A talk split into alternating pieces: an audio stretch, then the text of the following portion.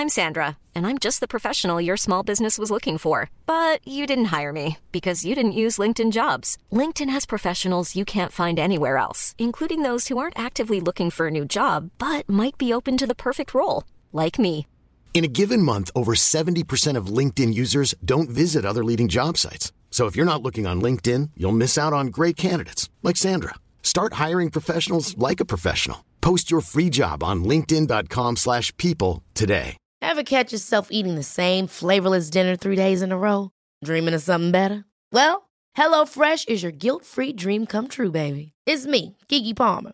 Let's wake up those taste buds with hot, juicy pecan-crusted chicken or garlic butter shrimp scampi. Mm. Hello Fresh.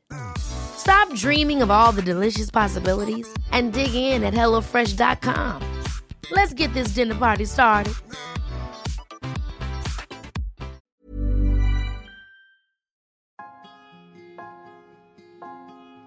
مثل ما هم بحاجة إلي أنا كمان كنت بحاجة إلهم. هم بحاجة كأم وأنا بحاجة كنت للأمومة. قلت له أنا مش جاي مشان فلوس. أنا جاي لكلمة ماما. كلمة ماما هي اللي جابتني.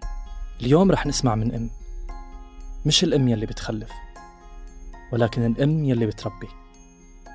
فاطمة النجار. أمي. اتخذت قرار بسنة ال 84 غير لها حياتها وغير حياة 19 ولد وبنت أنا واحد منهم. أنا سليم سلامة. بقدم لكم الموسم الخامس من بودكاست عيب من إنتاج صوت. بهالموسم رح نصغي لتجارب طبعت آثارها على ذواتنا وأجسادنا. ولكن تم إنكارها لأنها ما زالت تعتبر بنظر المجتمع عيب.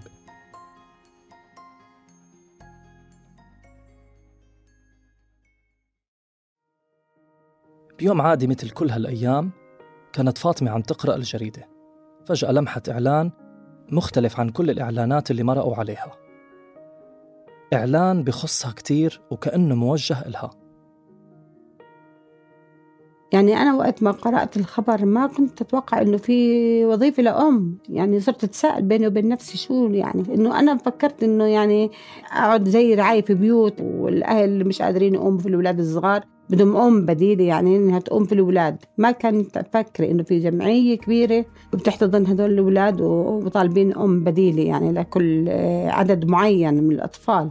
الإعلان كان منشور من قبل جمعية قرى الأطفال SOS اللي بتحتضن أطفال توفوا أهاليهم وبالتالي صاروا أيتام وأطفال تانيين ما بيعرفوا مين أهاليهم.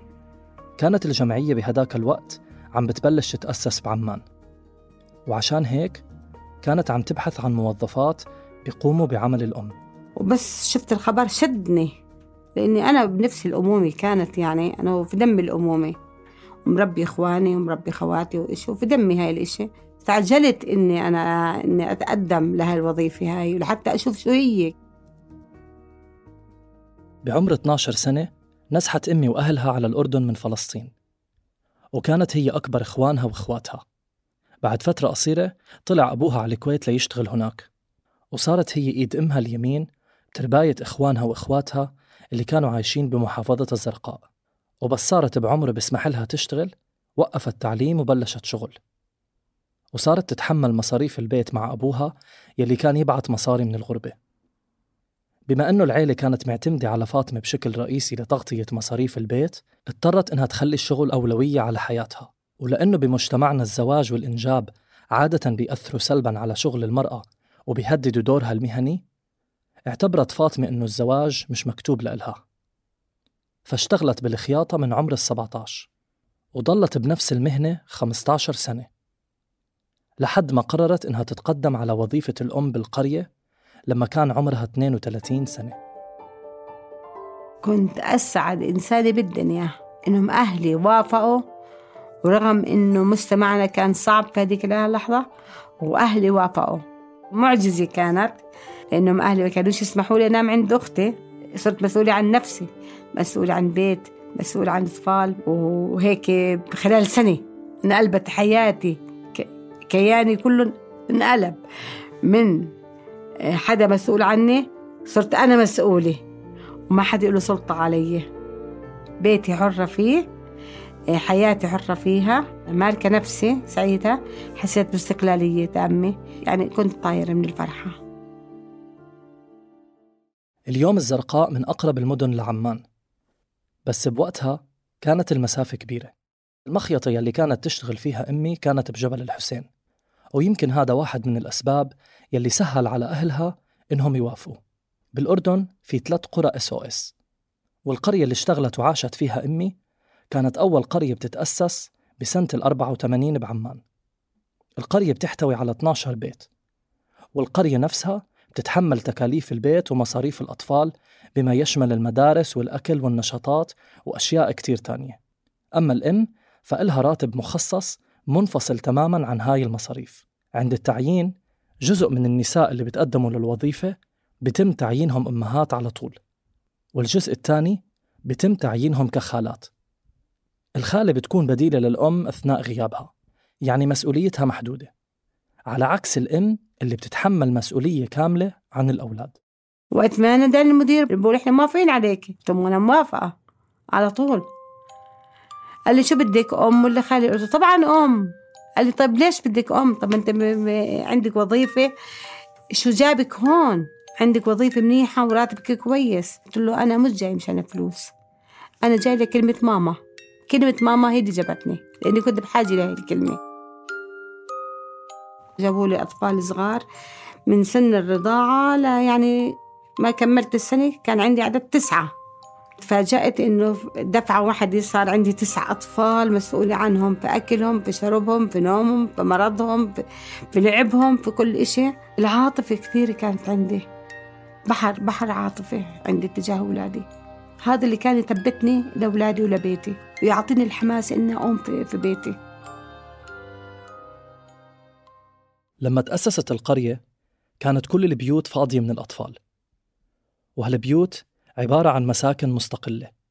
كل بيت فيهم مكون من ثلاث غرف نوم للأطفال وغرفة نوم للأم وصالون وصالة ومطبخ وحمامين وحديقة.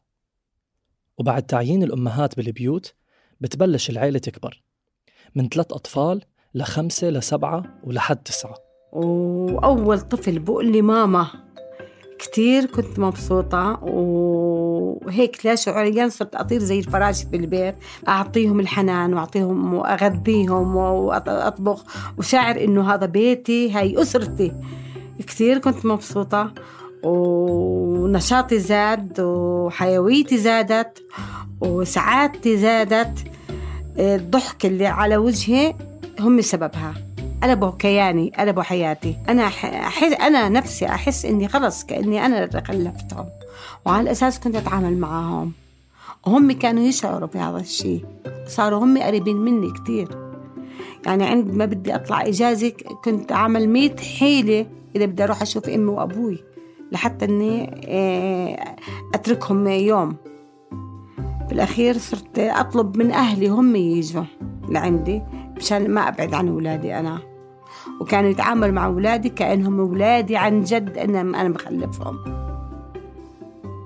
الأمهات بالقرية ما كانوا من خلفية اجتماعية واحدة أو مطابقة.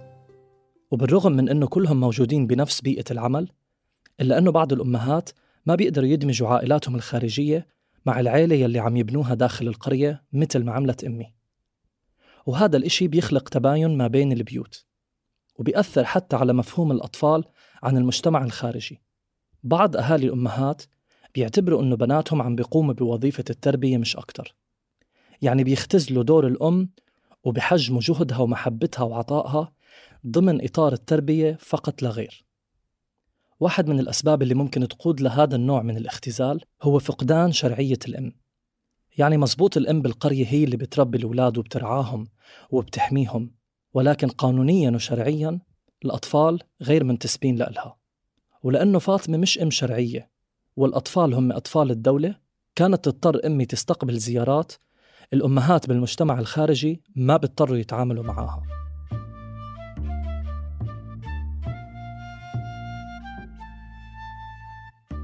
كان يجيني ضيوف كتير من وزارة التنمية من من أي دائرة حكومية كمان ما أشوفهم عندي في البيت ويلاقوا البيت آه، جاهز يعني.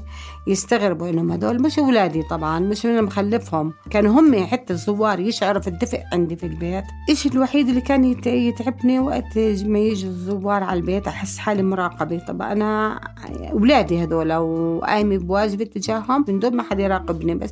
بس هذا كان يتعب نفسيتي. يعني قايمة بواجبي وقايمة مع أولادي وقايمة كل واجباتي أنا مش اتجاه إني والله مشان الناس تراقبني. أنا في ضمير في, في عندي إني هذول أولادي وبعاملهم كأي أم حقيقية مش والله كموظفة. أنا مش موظفة. ما كنت أحس حالي إني موظفة أصلا. إلا وقت ما تيجي أي دائرة حكومية عندي هانا أحس حالي أنا موظفة. تحبطني. بالرغم من أهمية زيارات التنمية الاجتماعية لمجتمع القرية إلا أنه طبيعة هالزيارات هي يلي بتأثر على جوهر العلاقة. وببلشوا الأطفال يتساءلوا مين هدول الضيوف؟ وشو بدهم؟ وليه جايين؟ بتكتر الأسئلة وبتصير الأجوبة ضرورية. أما الاصطدام الحقيقي مع واقعنا ببلش لما يقرب وقت التخرج. التخرج يعني انفصال الأطفال عن أمهاتهم بعمر ال14 والتوجه للعيش بالمجتمع الخارجي ببيوت شباب وشابات. تخرج إخواننا الكبار هو يلي عرفنا أنه إحنا داخل جمعية وأنه إمنا هي مش إمنا اللي خلفتنا. بتذكر كتير منيح الفراغ اللي حسيت فيه لما أخواتي تنتين تخرجوا من البيت. طبعا الصدمة هاي ما بتلغي فكرة أنه إحنا عائلة لكنها بتثير تساؤلات حول افتراقنا الإجباري. التخرج بصير لسببين رئيسيين. أول سبب إنه الأطفال لازم يبلشوا يعيشوا بالمجتمع الخارجي ويتم تهيئتهم فيه. وتاني سبب هو إنه شرعياً بتصير فكرة اندماج البنات والأولاد داخل البيت الواحد بعد سن البلوغ مستهجنة وبصير لابد من الفصل. سنة تخرج 14 ابني 14 بده يتخرج. هاي المرحلة كانت صعبة علي إنه ابني أنا يطلع بمرحلة هو بحاجة إلي. كانت صعبة على الطفل وصعبة علي أنا. طبعا هو بده يترك أمه بده يترك بيته اللي حاس فيه بالأمان حاس فيه في الرعاية حاس إنه أمه اللي في البيت. بده يطلع بيت ما بعرف فيه إشي. يعني بدي هيئه نفسيا لحتى كيف بده يتقبل الحياة خارج البيت. والبنات نفس الشيء بدهم يتخرجوا. كنت هيئ البنات حتى مشان التخريج. وفي نفس الوقت كنت هيئ نفسي إنه جاييني بدالهم صغار كمان. بعد ما خرجت الكبير بده يجيني طفل صغير هسا. بدي أرجع. كأني بنت عشرين سنة. لأنه الطفل الصغير بده يعيش كمان زي ما عاش إخوانه. بده أتعامل معاه زي ما تعاملت مع إخوانه. اجسد حالي بشخصيتين. ويلي قلبي على الكبير اللي تخرج وويلي قلبي على الطفل اللي بين ايدي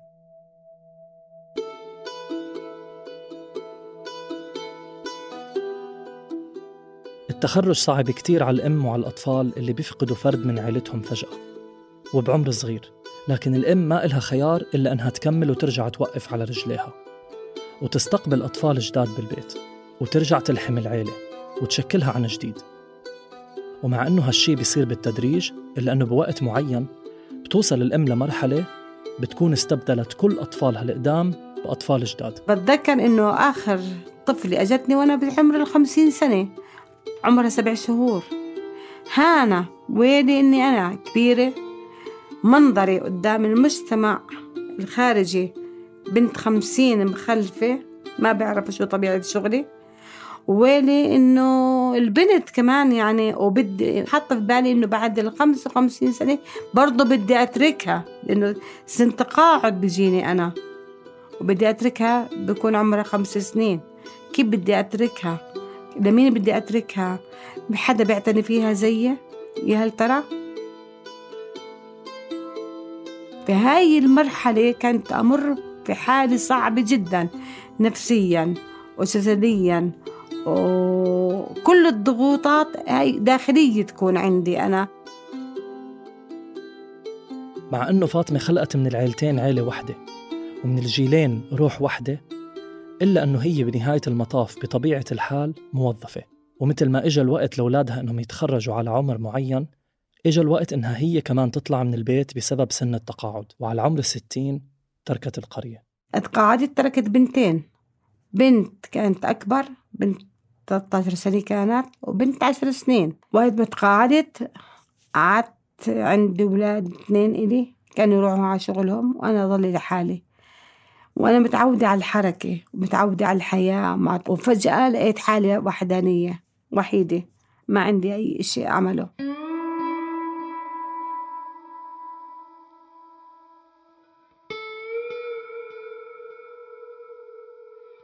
أمي استأجرت بيت بجبل عمان لما تقاعدت وعشنا فيه معاها أنا وأخوي. بقية إخواني وإخواتي اللي كانوا متخرجين كانوا مستقلين ببيوتهم قبل ما أمي تتقاعد ومنهم متزوجين ومستقلين بحياتهم. أول فترة التقاعد كانت صعبة على أمي كتير وكنت أشوف هذا الإشي بعيونها قدامي كل يوم. قعدت 30 سنة مع الأولاد الجمعية وبعدين بالأخير دفعة واحدة طلعت إني وحيدة. إيه، فيش حركة فيش ضجة هدوء كله. حياة مملة صارت بدل الحياة اللي كلها شغف وكلها حركة وكلها شيء صبحت إني إيه، هدوء تام هدوء قاتل بالنسبة لي. كانت مرحلة صعبة جدا علي وعلى نفسيتي. بس الحمد لله بإرادة ربنا قدرت أتخطى هاي العقوبة اللي كانت تواجهني وصرت أروح أزور بنتي اللي في الجمعية بناتي بنت منهم تخرجت كمان رحت خرجتها أنا مشان أحسسها إني أنا بعدني بجنبها. قررت أمي إنها تستأجر بيت تاني بعمان بمنطقة أقرب على الجميع. فتحته إلنا كلنا رغم استنكار الناس. محيطها والمجتمع ما كان عندهم فكرة عن طبيعة حياتها بالبداية لكنها فرضت طبيعة هالحياة على الجميع وافتخرت بالإشي يلي بنته بحياتها. أصغر أخت إلي كانت نقطة ضعفها لأنها كانت لساتها بالقرية لما أمي تقاعدت واضطرت تتركها مع أم تانية.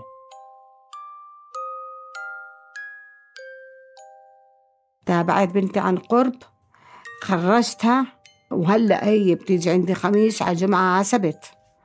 بظني قريبة منها. هلأ أنا بعد ما ما كبروا والبنت كبرت هلأ وتخرجت وإشي ومستأجر بيت كبير أنا.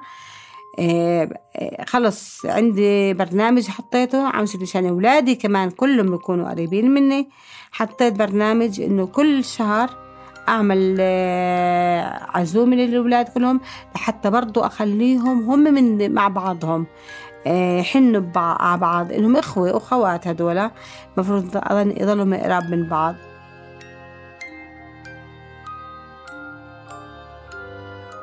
بتصور حياتي لو ما أخذتش هاي الطريق كان حياتي بائسة هلأ. لو ظليتني بدون ما أخ أخطي هاي الخطوة المجتمع ما بيرحمني. كان اللي مش متجوزة مية اسم إلها بصير. بده يهدها. نفسيا وجسميا وعقليا. ممكن تنجن الواحد من كلام الناس بس. بس الحمد لله اللي أنا قدرت أتخطى هاي الخطوة وعملت خطوتي هاي اللي بنجاح. يعني خطوة جريئة كانت والحمد لله فزت فيها.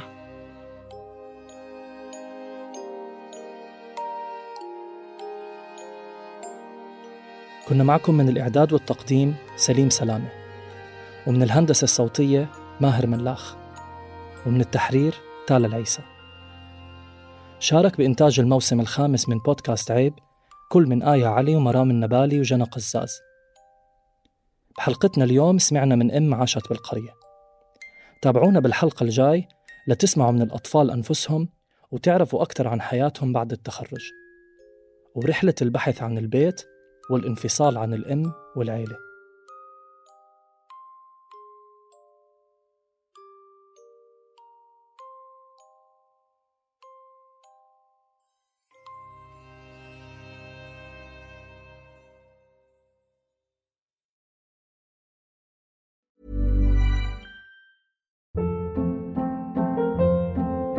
Hold up. What was that? Boring. No flavor. That was as bad as those leftovers you ate all week. Kiki Palmer here, and it's time to say hello to something fresh and guilt-free. Hello Fresh. Jazz up dinner with pecan-crusted chicken or garlic butter shrimp scampi. Now that's music to my mouth. Hello Fresh. Let's get this dinner party started. Discover all the delicious possibilities at hellofresh.com. Even when we're on a budget, we still deserve nice things. Quince is a place to scoop up stunning high-end goods for 50 to 80% less than similar brands. They have buttery soft cashmere sweaters starting at $50, luxurious Italian leather bags, and so much more. Plus, Quince only works with factories that use safe, ethical, and responsible manufacturing. Get the high-end goods you'll love without the high price tag with Quince. Go to quince.com/style for free shipping and 365-day returns.